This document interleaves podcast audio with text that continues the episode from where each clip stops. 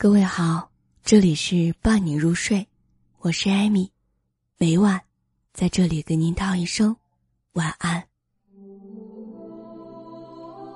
我曾经不止一次的想，祖国到底是什么？我想啊想啊，每一次想起祖国这两个字，心里便泛起一阵温柔的波浪，眼里。便涌起一片晶莹的泪花，血管里便奔腾着一股股热血。祖国是什么？它是山，是海，是森林，是草地，是村庄，是城市，是茫茫无垠的沙漠，是绵延起伏的丘陵。祖国是什么？它是炊烟。是哨歌，是端午的龙舟，是中秋的火把，是情人在木栅栏后的热烈的亲吻，是婴儿在摇篮里的咿咿呀呀的呼唤，是母亲在平底锅上烙出的煎饼，是父亲在远行时的嘤嘤叮咛。祖国是什么？它是孔子、老子、庄子的思考。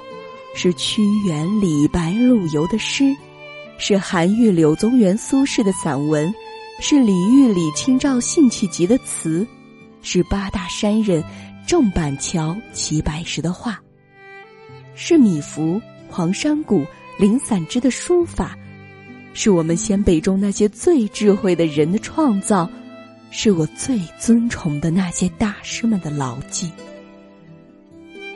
祖国。是什么？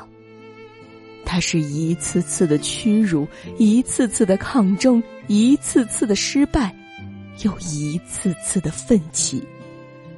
它是战士手中的枪，志士颈上的血，是胜利后的狂欢，是史书上一页页不朽的篇章。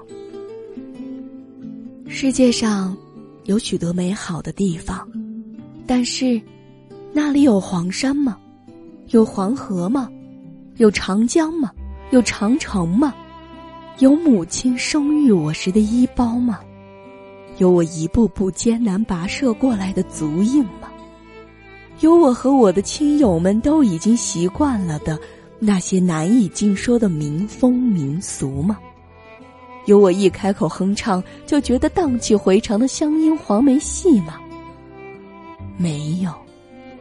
既然这些都没有，那么祖国就是一个不可替代的地方。祖国，它是一首唱不完的恋歌，一篇写不尽的美文。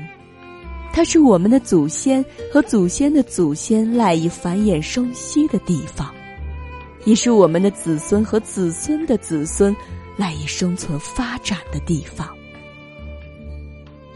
让我们更多的了解祖国的昨天，也更加努力的建设祖国的今天和明天。